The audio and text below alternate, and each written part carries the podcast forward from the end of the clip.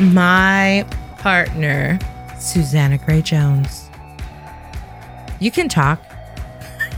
She always says this podcast partner, not actual partner, although I'd be happy to be your actual partner if you were that way inclined, but we're not, and that's okay. We're all happy. Are you proposing to me? What is what's going Not on? yet, not yet. Not yet. We need to probably meet first. So yeah. Okay, well, we're meeting very soon because Susanna Gray Jones is coming to America. We could make a movie about that. I was going to ask if you guys wanted me to step out for a minute. Like, do you have some unfinished business to discuss?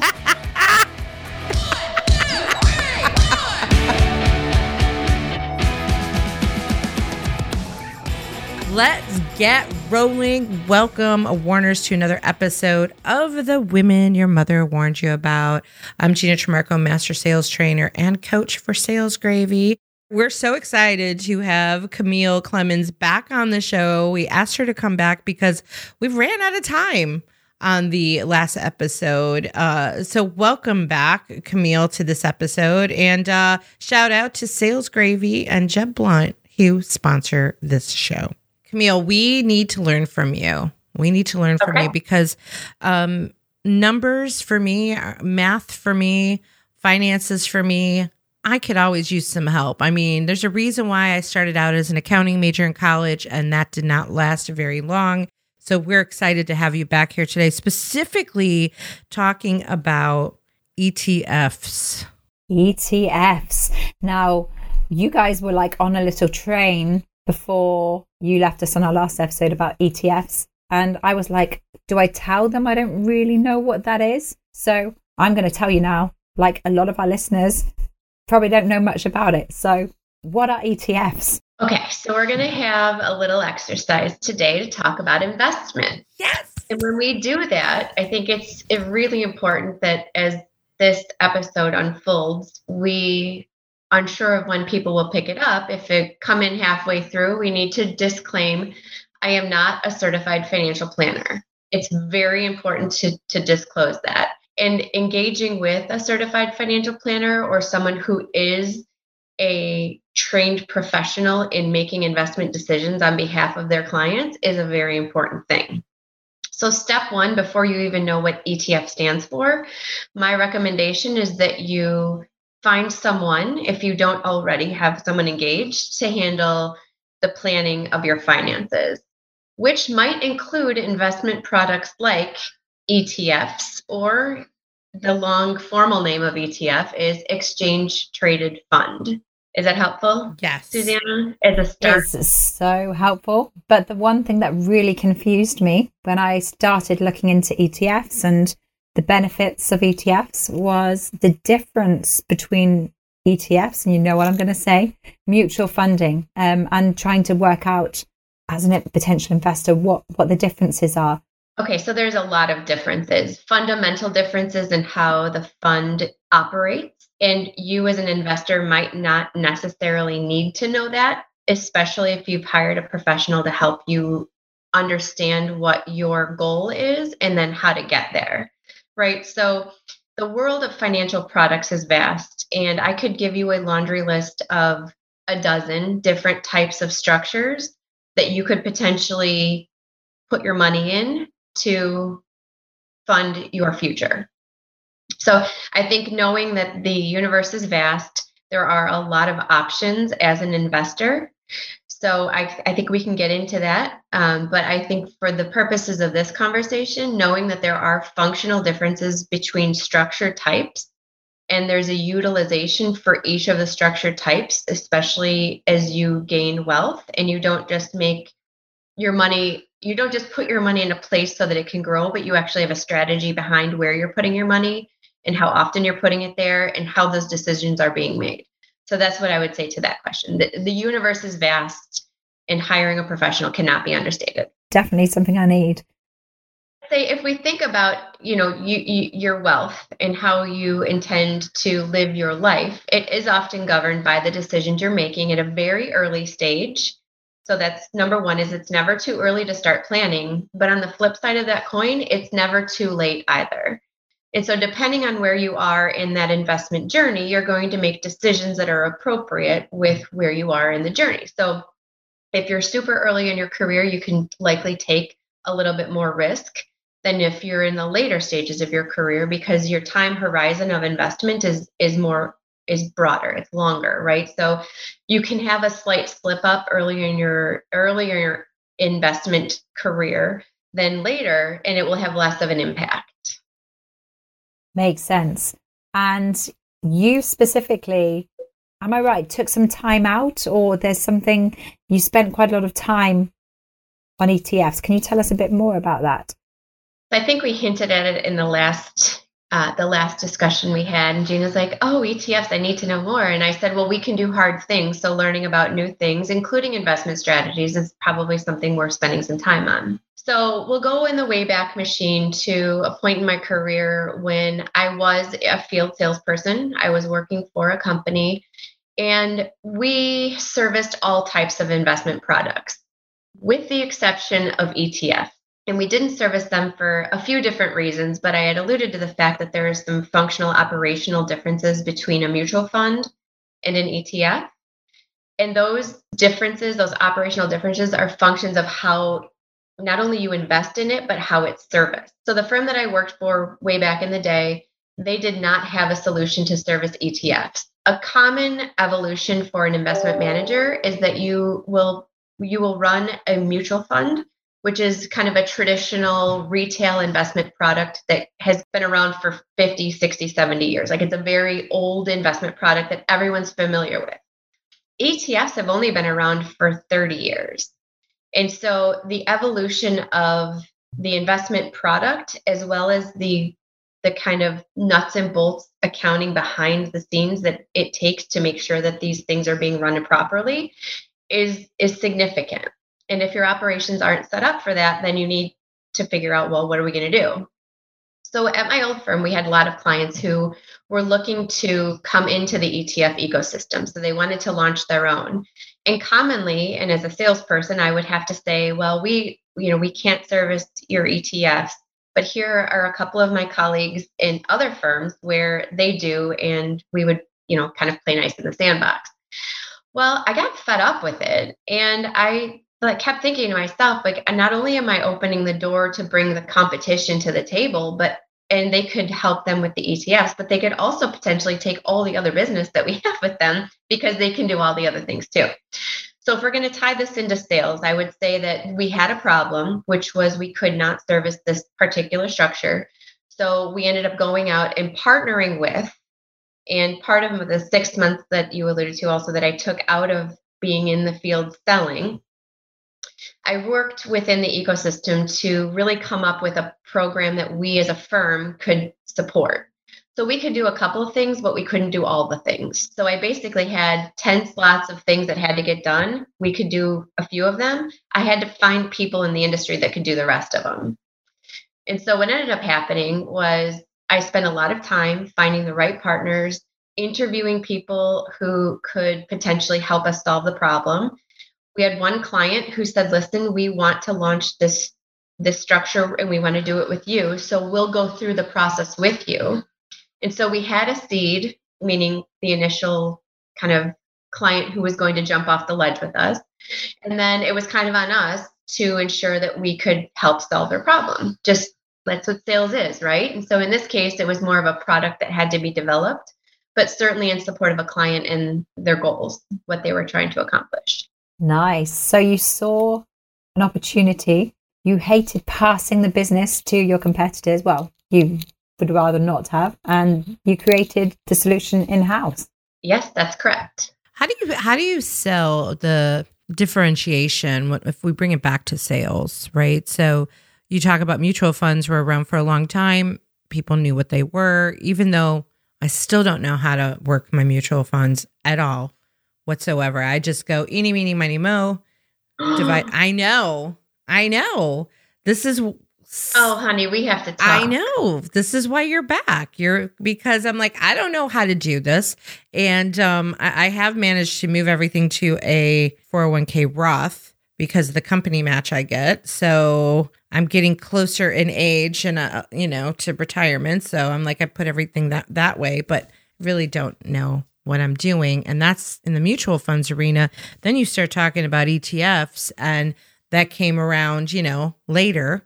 And it's a different instrument, right? So, from a sales perspective, before we get into how to fix me, from a from a sales perspective, how do you sell the differentiation between those two instruments? Okay, so that's not my job. My job is to help the client decide based on what they're trying to accomplish what works best for them. Right. So your so your job is is finding the right solution. My job is helping them navigate the options right. to determine what the right potential solution right. is. So I'm really the guide in the journey. They're just telling me all the pieces and parts, and then we're backing into it from there and what the recommendation might be. It's like any sale, right? right. I don't walk in saying, Oh, I've got a mutual fund to sell you, or I've got an ETF right. to sell you. Right. I walk in saying, Tell me about your investment strategy and who your investors are. And from there, we can figure out if you need a mutual fund, an ETF, a collective investment trust, a hedge fund, uh, an interval fund, a private equity fund, a commodity pool. You can figure out from there because of all of the kind of data you've gathered in your career and helping clients solve these problems. You can really help them kind of hone down and just ask the right questions. Okay, that makes that makes sense. Yeah. So every time I searched on Google ETFs, I kept coming across this lady who is American, who sounds like she's a bit of a dream. Um, you know who I'm going to say, don't you? I do. Cathie Wood. um, so she she was quite a big part of this movement, wasn't she? She she brought ETFs in into the world in an aggressive, nicely aggressive way. Is that right? She certainly has been a pioneer and Cathie Wood has kind of a host of other women who have really blazed this trail. And if you look at the investment landscape and all of the product types that I've mentioned, ETFs are the most innovative by far. And I think that the flexibility in kind of the nuts and bolts of how they're built and how they operate in the marketplace certainly serves them to be innovative. Um, I think there are some women pioneers, however, that came before Cathie that shouldn't be discounted as well. In those early days, with the first ETF that came out, I mean, names like Deborah Fuhr, she was one of the first, right? And she was involved not only from kind of the, the earliest stages, and she now has a very substantial consulting practice and she's very active out in the marketplace. But it's the women who got in early who not only noticed that this is a super innovative product, but this is also an opportunity for us to really move the needle. Organizations like Women in ETFs and 100 Women in Finance, and there's so many things that have come as a result of kind of this pioneering. And arguably, ETFs have done a lot to support kind of the innovation of the investment industry. But also, there's been a lot of women that, if you even think about, you know, time horizon, um, they've become more prominent players in the marketplace. So I think it's a, a, huge testament to the fact that not only was there an opportunity, but there were some women out in there in the earliest days that helped really pioneer um, some of the products that are being brought to market today. Hi, this is Jeb Blount. There's a reason why thousands of sales professionals and top companies across the globe honed their sales skills at Sales Gravy University. You see, Sales Gravy University is different than most learning platforms. First, we have live courses taught in a virtual classroom by our master trainers that start almost every single day. And our e learning platform is populated with hundreds of hours of sales training content produced by some of the top sales trainers in the world, including Gina's spontaneous selling course, which is worth checking out. Now, I've got some good news.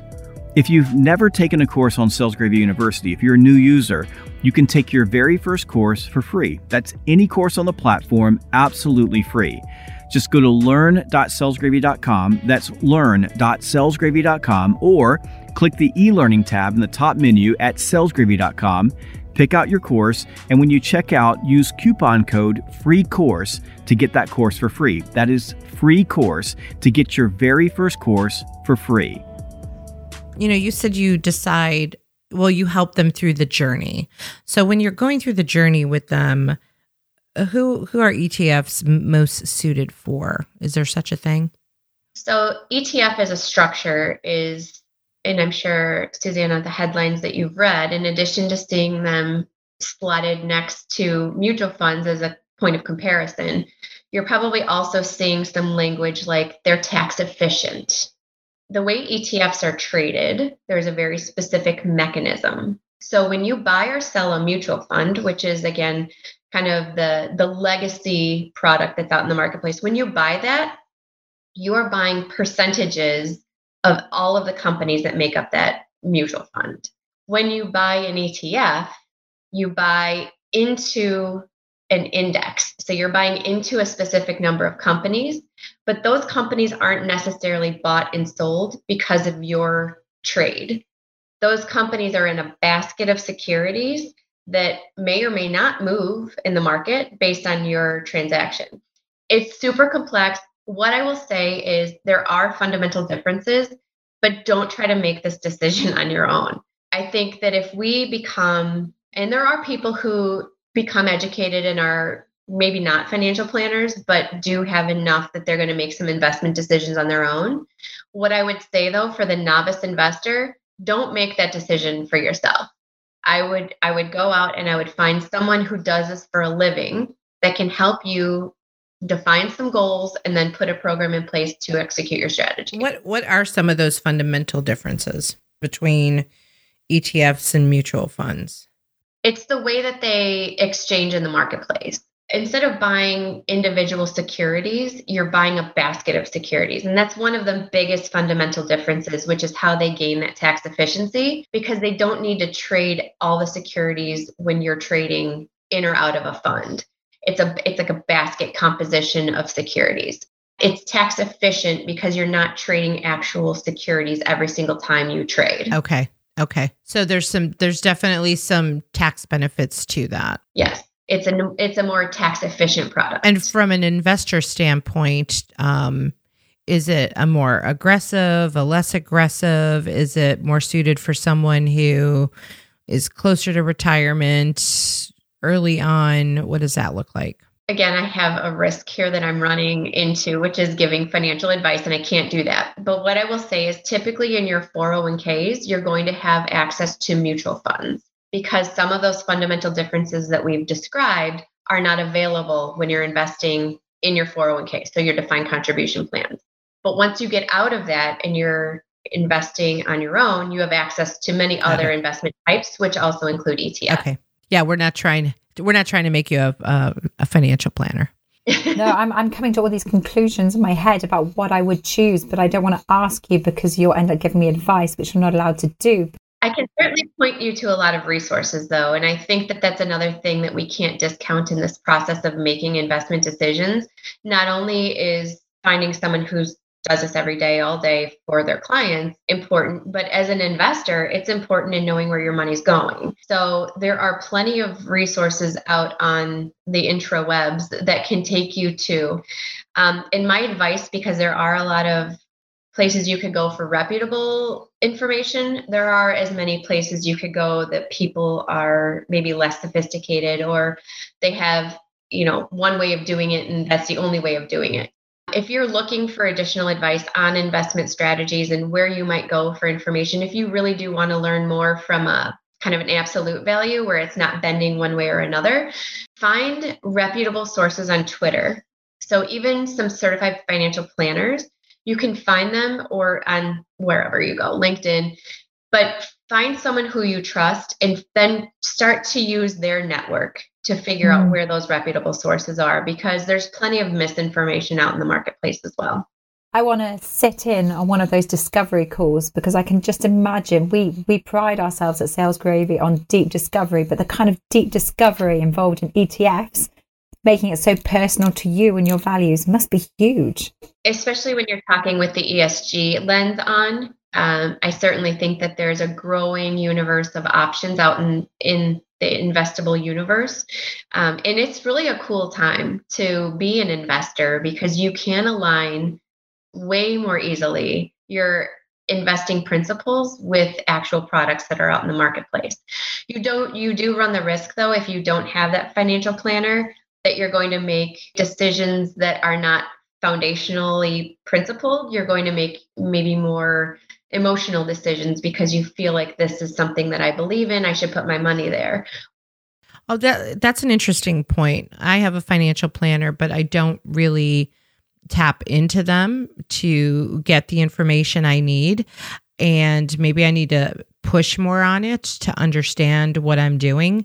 Um, if we were to kind of walk away from the ETF piece of this and go a little bit to the basics, right? Because your your eyes kind of popped out of your head when I talked about my approach. Um, but if we go back to the basics, I don't know. I don't want to. I don't want to generalize this, but I know that I just avoid because I don't understand. And so there's probably a lot of people out there who are not investing because they don't know what they're doing. I'm one of them. Or they're scared. Well, they're scared, but they're scared because they don't know what they're doing. That's where the fear comes exactly. from. I'm going to make a mistake in this, so I'm not going to do anything. So, what would be some advice on how to get started, or at least how to get better at understanding? your investment, especially if you have a 401k and you're doing what I'm doing. Well, eeny, meeny, miny, mo, split it up divide it up amongst these things. I know your face is still popping out. What? Let's give some basic advice to to investors who are newer. And I think this is a really, really, really important point. And there are products out there that can help people who are like, I have no idea what to do. And they're called target date funds. Target date funds are intended for someone who wants to sit their money in a place and then you can almost consider and i'm not going to discount the value of a financial planner. But if you know that I want to retire in 40 years, you can buy into one of these target date funds and it will it will execute a strategy that helps you get closer to where you're trying to accomplish where you're trying to get to without going through the process of hiring financial planners, setting goals like that. So the easiest way in and the lowest kind of risk that's actually not even a fair thing to say the lowest kind of thought you have to put into it is if I know I want to retire in 40 years, I'm going to buy into a target date fund that has a strategy that accommodates me there. And so then the closer you get to the target date, the retirement date, the less risky the investment strategy typically becomes. So you're probably going to come out of the gates with some sort of a equity fixed income combination, meaning you're investing in in in stocks and you're also investing in bonds. And typically the traditional portfolio is a combination weighted differently depending on how close to the end of your investing career you are. Such a good point. About the longevity you often don't think about that do you? You invest in something because someone's told you to but thinking about all the different factors like when do i actually want to take this money out and all those things? Well and remembering that your investments are really your gateway to to retirement. Like that's why we're doing it. We do it so that we can ensure that as we live our lives, we get to do the things we want to do. And the future value of a dollar is a thing I talk to my kids about a lot. So they're like, oh, I want to buy this video game. I'm like, well, let's sit down and do some quick math. Like if you buy this video game for $40, that means that's 40 less dollars you're putting out into your savings account or wherever you're putting it. My son at the moment is in Ethereum. Yeah. Right. So many people, not many people, there are people out there who take substantial amounts of their wealth and put them into things like Bitcoin or digital assets because they think it's interesting. And I think as investors, it is cool, right, to be involved in something that you're trying to understand. And really, the only way to understand it mm-hmm. is to invest in it. When I first got into ETFs, I didn't own any. So I was like, I kind of have to get into this to understand mechanically how it's working and what it means for me.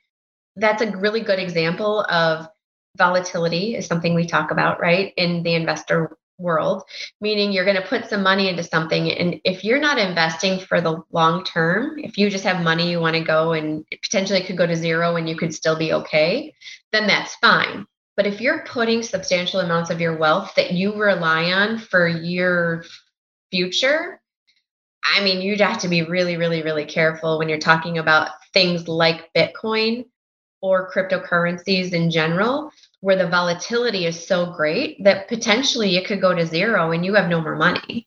This is the running joke I have with my boyfriend on a regular basis about Shiba Inu because I have $20 in it, but it's fun to watch it go from 20 to 5 to 13 to 2 to 18 back to 15 like it's only $20 but watching the volatility of it and trying to understand it and he's like just wait till we get to points xxx of a cent we're going to be rich. Like i don't i don't even know what he's Yeah. talking about. All i know is i'm watching my $20 What is go up it, and by down. the way, with just in my circles, maybe over just over here in the UK, it seems to be quite masculine thing to do to get into the whole crypto Bitcoin world.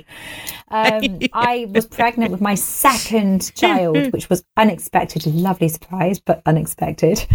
Um, and my husband came home and said, you know, I'm thinking we're saving. And he said, I've taken out a 0% loan, four grand, and I put it into crypto. And I was like, what have you done? I was ready to. He took a loan out to put it yes, in now- crypto I, I don't want to brag, but it was the best decision our family ever made because now he's he's made a lot of money from it. Not everyone does. I'm not here to give financial advice either, but but it's it's oh, it's such a risky game. You don't know what's going to happen to it. It's just it's you can't see it. It's just there. It's it's such a scary thing. It's a concept, isn't it? The whole Bitcoin thing. But so is money. So is a dollar, yeah right? I mean, Yeah, what is the good point. dollar worth? It's worth what someone's willing to give you for yeah, it. yeah. Well, quite. You can have a philosophical conversation about it. Even is. Um, I'm um, curious to know. As you know, um, Camille, you don't get a, you don't get to come on these podcasts without giving a bit of your uh, self. We like to dig deep, as you said in one of your LinkedIn posts. Um, I'm curious to know what do you want to do then when you retire? What's your retirement dream plan? Um, that's a really, I was not expecting that question, so thank you.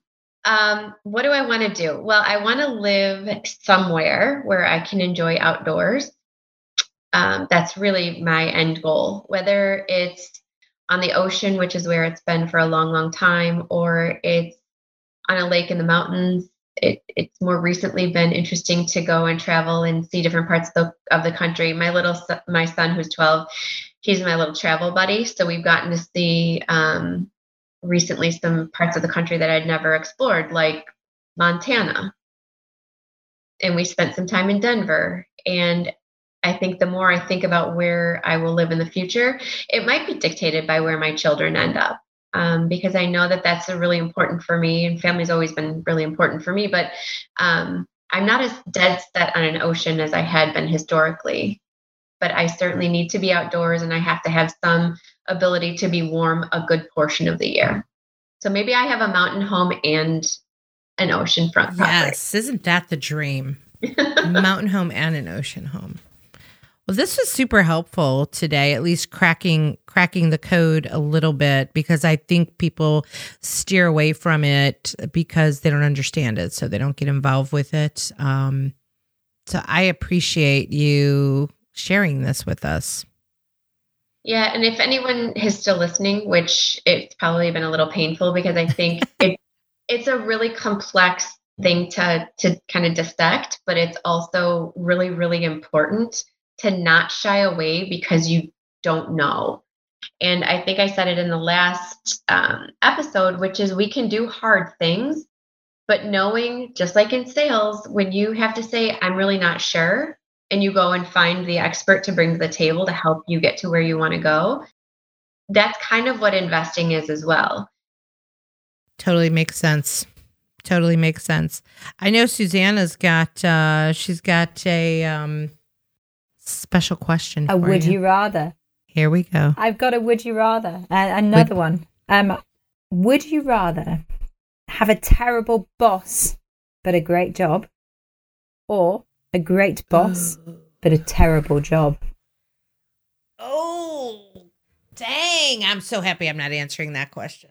I would rather have a great job and a terrible boss. Even if they were terrible, terrible, and they were like taunting you every day. Because then I would have experience in my job that I could leave and go somewhere else. Great talkings. I love your considered answers. I like She's that. uh, thinking long term. What I about like you then, that. Gina? Come on.